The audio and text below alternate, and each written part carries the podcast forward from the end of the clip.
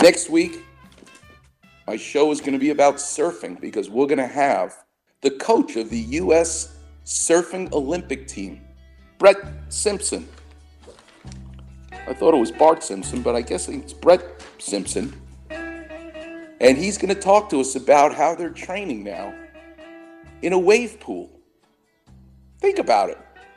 You're surfing in the ocean, and he's going to train these amazing athletes in a swimming pool that has waves.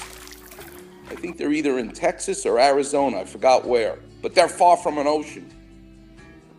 And what I find fascinating, which I'm already thinking about, where in art, where in sports, and where in surgery do you see the use of a simulator to teach your craft? You know how you watch NASA and the astronauts? That anti gravity training that they do? We're on Earth, there's gravity. How are you going to duplicate that? One of the ways they duplicate it is this is what's fascinating is they actually drop you from a height so that you have no gravity during that moment to create an anti gravity situation.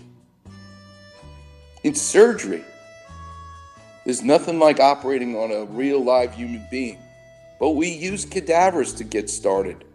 But now, with 3D animation, the simulators we can use to teach young surgeons is fantastic. In sports, in art, in surgery, the whole idea of a simulator is fascinating to me. That's what we're going to be talking about next week.